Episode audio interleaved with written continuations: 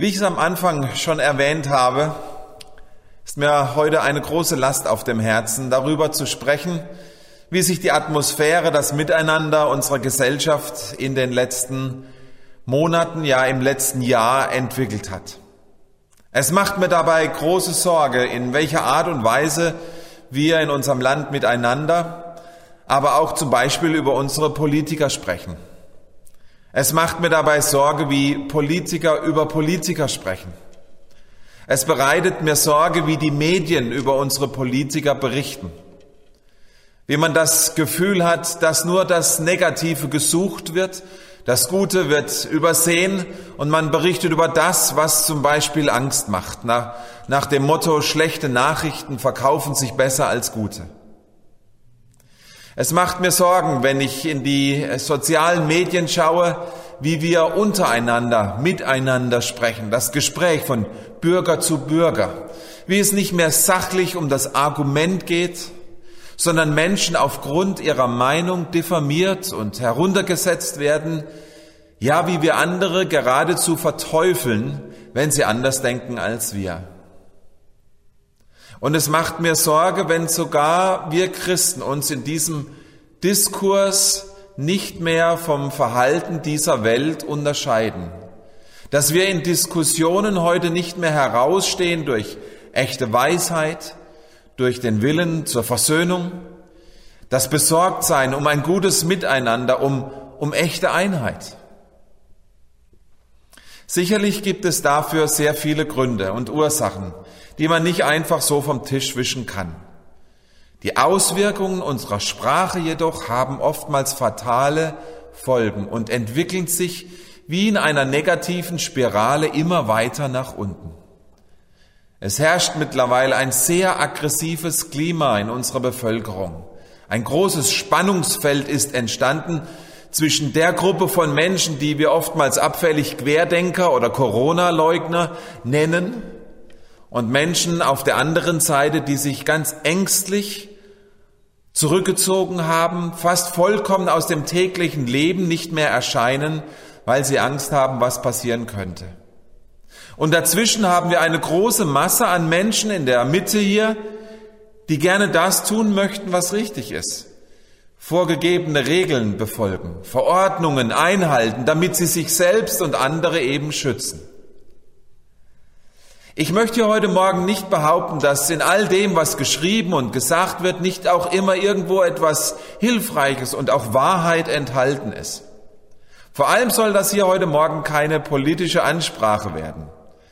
Das soll eine Predigt sein, die uns hilft, geistliche Aspekte zu erkennen, die für uns als Christen in dieser Zeit sehr hilfreich sind. Wir als Christen haben gerade in Krisenzeiten die Aufgabe, uns anders zu verhalten, als es der Rest der Welt tut. Das geschieht zum Beispiel durch Liebestaten, die wir an anderen Menschen tun. Aber es bezieht sich auch auf das, was aus unserem Mund kommt, auf das, was wir an Worten zu anderen Menschen sagen. Bitte lasst mich das zu Anfang hier ganz deutlich erwähnen. Es soll in meinen Gedanken heute nicht darum gehen, uns den Mund zu verbieten. Es geht nicht darum, dass wir uns raushalten sollen. Ganz im Gegenteil. Diese hitzigen, schwierigen Debatten und Argumente brauchen Menschen, die mit echten Werten dort hineinsprechen. Und es geht mir heute Morgen auch nicht darum, euch zu sagen, was ihr glauben sollt, was richtig oder was verkehrt ist. Das weiß nicht mal ich richtig. Das weiß keiner so recht. Da muss sich jeder für sich selbst entscheiden, was er glaubt und was er dann auch argumentiert. Wir wissen nicht, wo sich alles hinentwickeln wird.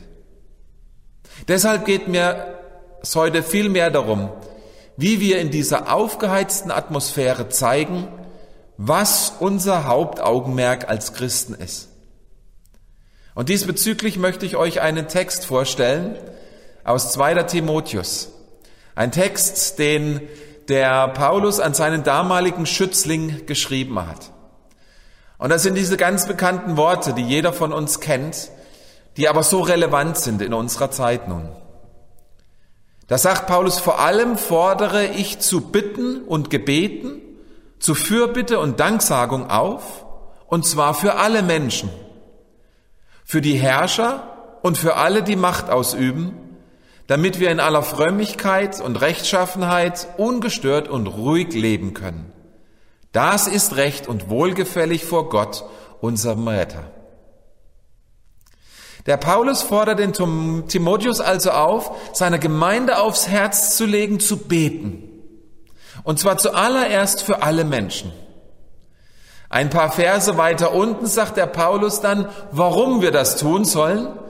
Da heißt es, denn Gott will, dass allen Menschen geholfen wird und sie zur Erkenntnis der Wahrheit kommen.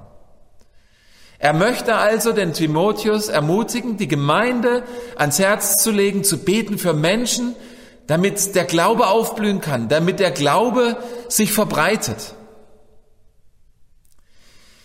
Damit das aber geschehen kann, damit wir als Christen auch den Glauben gut und ganzheitlich den Menschen weitergeben können, hebt Paulus etwas Wichtiges in diesen Versen heraus. Er sagt, für wen es ganz besonders wichtig ist zu beten, weil dadurch ein Umfeld entsteht, in dem wir gut leben können und in dem der Glaube aufblühen kann. Und deshalb sagt Paulus ganz spezifisch in Vers 2, dieses gute Umfeld dieses lebensfördernde Umfeld, in dem der Glaube wachsen kann, das erreichen wir, indem wir beten für die Herrscher und für alle, die Macht ausüben. Ihr Lieben, das ist ein Text, der uns als Christen in diesen Krisenzeiten ganz speziell hinterfragt. Inwiefern steigen wir in die Schelte von Politikern und Führern und Leitern in diesem Land ein? In der Kritik über ihre Entscheidungen, über das, was sie tun?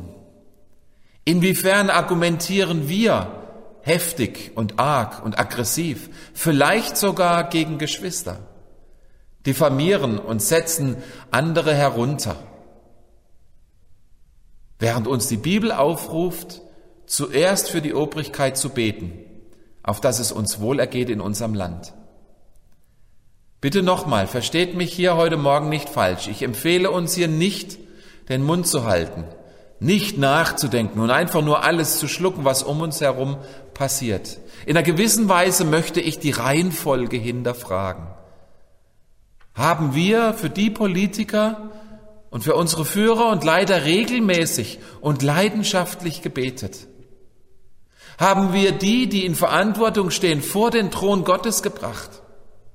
Haben wir den Vater im Himmel um Weisheit und Kraft bestürmt für die, die uns anleiten, bevor, bevor wir dann in eine Diskussion gehen, die auch wichtig ist. Ich glaube, Paulus gibt uns hier eine Reihenfolge vor. Er zeigt uns das, was allererste Priorität bei uns sein soll, nämlich das Gebet, das Gebet für die Obrigkeit. Warum gibt Paulus uns diese Reihenfolge in diesem Zusammenhang vor? Ich glaube, das hat zweifache Gründe. Das erste ist, mit Gebet können wir viel mehr erreichen als mit Kritik und Polarisieren. Und das zweite ist, nach Gebet ist unser Umgang liebevoll und weise in dem Dialog oder in dem Diskurs, in dem wir uns dann einbringen. Erstens, mit Gebet können wir viel mehr erreichen als mit Kritik und mit Polarisieren. Schaut mal, was Sprüche 21.1 sagt. Da heißt es, gleich Wasserbächen ist das Herz des Königs in der Hand des Herrn. Wohin immer er will, leitet er es. Wir hatten als Kinder einen kleinen Graben vor unserem Haus. Und wenn es dann mal geregnet hat, dann lief durch diesen Graben so ein kleines Rinnsal, so ein kleiner Bach. Und es hat uns Kindern immer wieder riesig Spaß gemacht, dann so kleine Staudämme mit Steinen und mit Holz zu bauen und den Verlauf des Wassers umzulenken auf so eine kleine Ebene an der Seite, wo dann so ein kleiner See entstanden ist und wo wir dann unsere Bötchen drauf fahren lassen konnten. Ihr Lieben, genauso lenkt Gott das Herz des Königs, heißt es hier in diesem Vers. Er lenkt das Herz des mächtigsten Mannes im Land, wohin er es für gut und für richtig hält. Ihr Lieben, was für eine Chance fürs Gebet. Denn nicht durch menschliche Argumentation zuerst wird das Herz des Königs gelenkt, sondern durch das Wirken Gottes an ihm. Nochmal, dass keine Missverständnisse aufkommen. Es geht mir nicht darum, uns den Mund zu verbieten, aber lasst uns uns täglich hinterfragen. Haben wir zuerst für unsere politischen Leiter gebetet, bevor wir dann hinterfragen oder auch kritisieren, was sie tun? Immer wieder höre ich den Satz, eine Krise fördert zutage, was vorher versteckt war. Eine Krise bringt versteckte Dinge zum Vorschein. Was fördert diese Krise bei dir zum Vorschein? Bei uns als Gemeinde, bei uns als Christen allgemein. Kommt es zum Vorschein, dass wir betende Menschen sind, wir Christen, die die Geschicke dieser Welt, dieses Landes, dieser Region zuallererst vom Wirken Gottes abhängig machen? Denn ihr Lieben, wenn wir das wirklich glauben, dass Gottes Wirken über allem steht, wenn, er, wenn wir glauben, dass er seine große Heilsgeschichte mit dieser Welt schreiben will, dann muss uns das ins Gebet führen. Denn nur so werden wir auch Teil von dem, was Gott wirklich tun will. Gebet lenkt das Herz des Königs. Mit Gebet erreichen wir mehr als mit Kritisieren und Argumentieren. Zweiter Punkt. Das Gebet ist unser, nach dem Gebet ist unser Umgang miteinander liebevoll und weise in dem Dialog, in dem wir uns dann einbringen. Hört mal, was die Bibel dazu sagt. 2. Timotheus 1, Vers 7, ganz bekannter Vers. Gott hat uns nicht gegeben den Geist der Furcht, sondern der Kraft und der Liebe und der Besonnenheit. In unserer momentanen Lage breitet sich ein Geist der Furcht in unserem Land aus.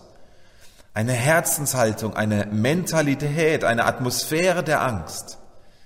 Ein Geist der Angst stärkt nicht das lebensfördernde Klima, für das Gott uns gemacht hat, das er für uns möchte, sondern er macht es kaputt. Gottes Geist hingegen, der Geist, den er uns als Christen geschenkt hat, das ist ein Geist der Kraft, der Liebe und der Besonnenheit. Besonnenheit bedeutet, dass man klar denken kann, dass man fähig ist, Fakten abzuwägen und dass man gute Entscheidungen treffen kann, weil man mit Disziplin und Klarheit an die Probleme, die man hat, herangehen kann. Ich glaube, viele Menschen denken, dass sie das können, gerade in dieser Krisenzeit. Sie sehen bestimmte Fakten und treffen Entscheidungen und fällen ein Urteil. Das Besondere an diesem Geist Gottes ist es jedoch, dass dieses Entscheiden, dieses Umsetzen in einem Geist der Liebe passiert, in einem Geist von Respekt und Toleranz gegenüber der Würde jedes anderen Menschen. Toleranz bedeutet, dass wir fähig sind, die Meinung des anderen zu akzeptieren, ja den anderen Menschen zu akzeptieren, auch wenn ich mit seiner Meinung nicht übereinstimme. Schaut mal, Jesus hat uns das vorgemacht. Im Hebräerbrief 12, Vers 3 lesen wir etwas ganz Interessantes, das so relevant ist für unsere Zeit. Gedenkt an den, der so viel Widerspruch gegen sich von den Sündern erduldet hat, dass ihr nicht matt werdet und den Mut nicht sinken lasst. Jesus selbst hat ganz viel Widerspruch gegen sich erduldet und ausgehalten für das, was er geglaubt hat, für das, wofür er gestanden ist, das, was seine Meinung war.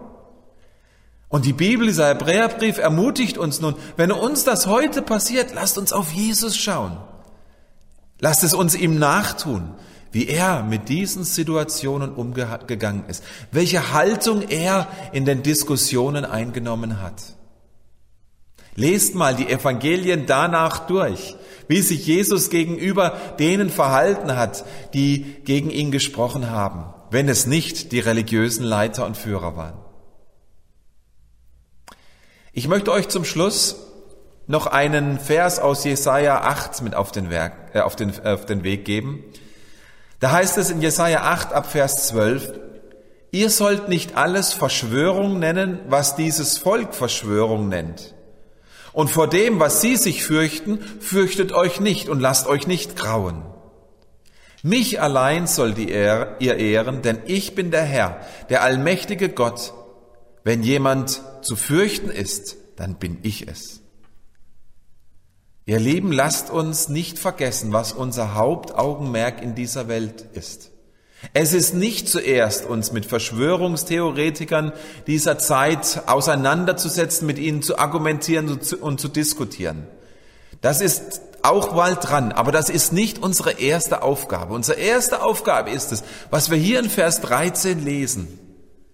Wir sollen uns selbst und andere Menschen mit dem lebendigen Gott in Verbindung bringen. Denn in der Beziehung mit ihm, in der Verbindung zu ihm, Dort liegt Heil für uns Menschen. Dort liegt das Heil, für das wir gemacht sind. Deshalb, ihr Lieben, lasst uns nicht zuerst unsere Kraft und unsere Zeit darauf zu investieren, was uns auseinanderbringt. Lasst uns nicht darauf zuerst schauen, was Angst macht und was Hass und Bosheit verbreitet, sondern lasst uns unsere Zeit investieren zuerst in das heilbringende Leben, das Jesus für uns bereitet hat.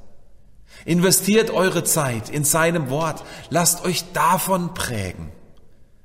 Und dann betet. Betet zuerst für alle Menschen und vor allem für unsere Obrigkeit, damit ein Klima in unserem Land wieder entsteht, in dem der Glaube aufblühen kann.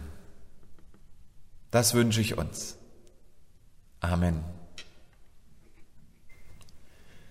Gern möchte ich mit uns am Schluss noch beten und dann auch das Vater uns mit uns sprechen.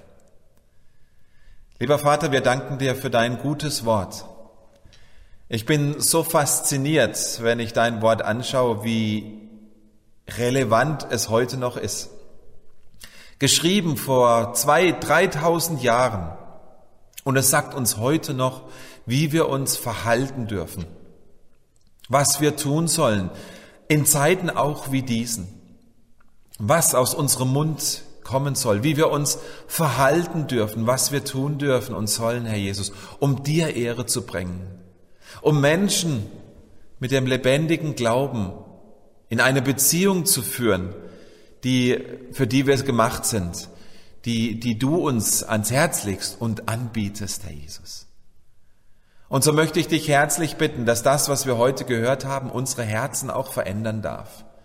Dass in den wichtigen Diskussionen und Gedankenaustausch, in dem wir drinstehen mit anderen Menschen, dass wir da herausstechen durch Weisheit, die wir von dir und deinem Wort empfangen haben. Dass wir liebevoll und respektvoll mit anderen umgehen. Herr Jesus, und dass das, was wir sagen und tun, Kraft hat zur Veränderung, Herr Jesus. Wir danken dir sehr herzlich, dass wir mit all unseren Anliegen vor dich kommen dürfen. Und all das, was uns jetzt noch bewegt, das wollen wir zusammenfassen in dem Gebet, das du uns gelehrt hast. Vater unser im Himmel, geheiligt werde dein Name, dein Reich komme, dein Wille geschehe im Himmel wie auf Erden. Unser tägliches Brot gib uns heute und vergib uns unsere Schuld, wie auch wir vergeben unseren Schuldigern. Und führe uns nicht in Versuchung, sondern erlöse uns von dem Bösen. Denn dein ist das Reich und die Kraft und die Herrlichkeit in Ewigkeit. Amen. Und unser Herr Jesus, der segne euch und behüte euch. Er lasse sein Angesicht leuchten über euch und er sei euch gnädig und er erhebe sein Angesicht auf euch und schenke euch seinen Frieden. Amen. Ja, und so sind wir schon am Ende unseres Gottesdienstes angekommen. Ich möchte euch noch ein paar kleine Ansagen für die nächsten Gottesdienste weitergeben. Unser nächster Gottesdienst nun am Karfreitag wird ein sogenannter Zoom-Gottesdienst sein. Wir schalten uns auf unserem Computer ganz live zusammen, jeder äh, äh, da, wo er gerade ist. Das machen wir aus dem Grund, weil wir uns einfach mal wieder sehen wollen zum einen. Zum anderen würde ich sehr gerne Abendmahl äh, mit euch feiern. Und ich würde mich sehr freuen, wenn viele von euch sich da einfach zuschalten. Wir werden euch rechtzeitig den Link zuschicken und ähm, würde mich dann vielleicht auch freuen, wenn der eine oder andere, wenn wir dann zusammen sind, sich kurz mal reinschaltet und einen Gruß an alle schickt. Am Ostersonntag werden wir einen gemeinsamen Bezirksfamiliengottesdienst in der Glocke feiern. Auch dazu werden wir euch das Link, den Link rechtzeitig zuschicken und freuen uns, wenn ihr auch mit euren Jungen, mit euren Kindern an diesem Gottesdienst dann teilnehmen werdet. Für den kommenden Mittwoch, äh, den 31. März, wollen wir euch eine große Gebetsaktion ans Herz legen. Deutschland betet. Wir haben da letztes Jahr schon äh, mit dann teilgenommen und wollen das auch dieses Jahr wieder tun. Auch hier werde ich euch zu rechter Zeit einen Link zukommen lassen, wo ihr äh, mit dran teilnehmen könnt und mitbeten könnt für unser Land, für unsere Führer und unsere Leiter, unsere Politiker, aber auch, dass äh, dieses Virus äh, nun endlich äh, zurückgedrängt wird und zum Ende kommt. Und so wünsche ich euch eine ganz gesegnete Woche. Freue mich, wenn ich euch hier und da mal wieder sehen kann und wenn wir ganz bald wieder zusammenkommen. Einen schönen Sonntag euch allen.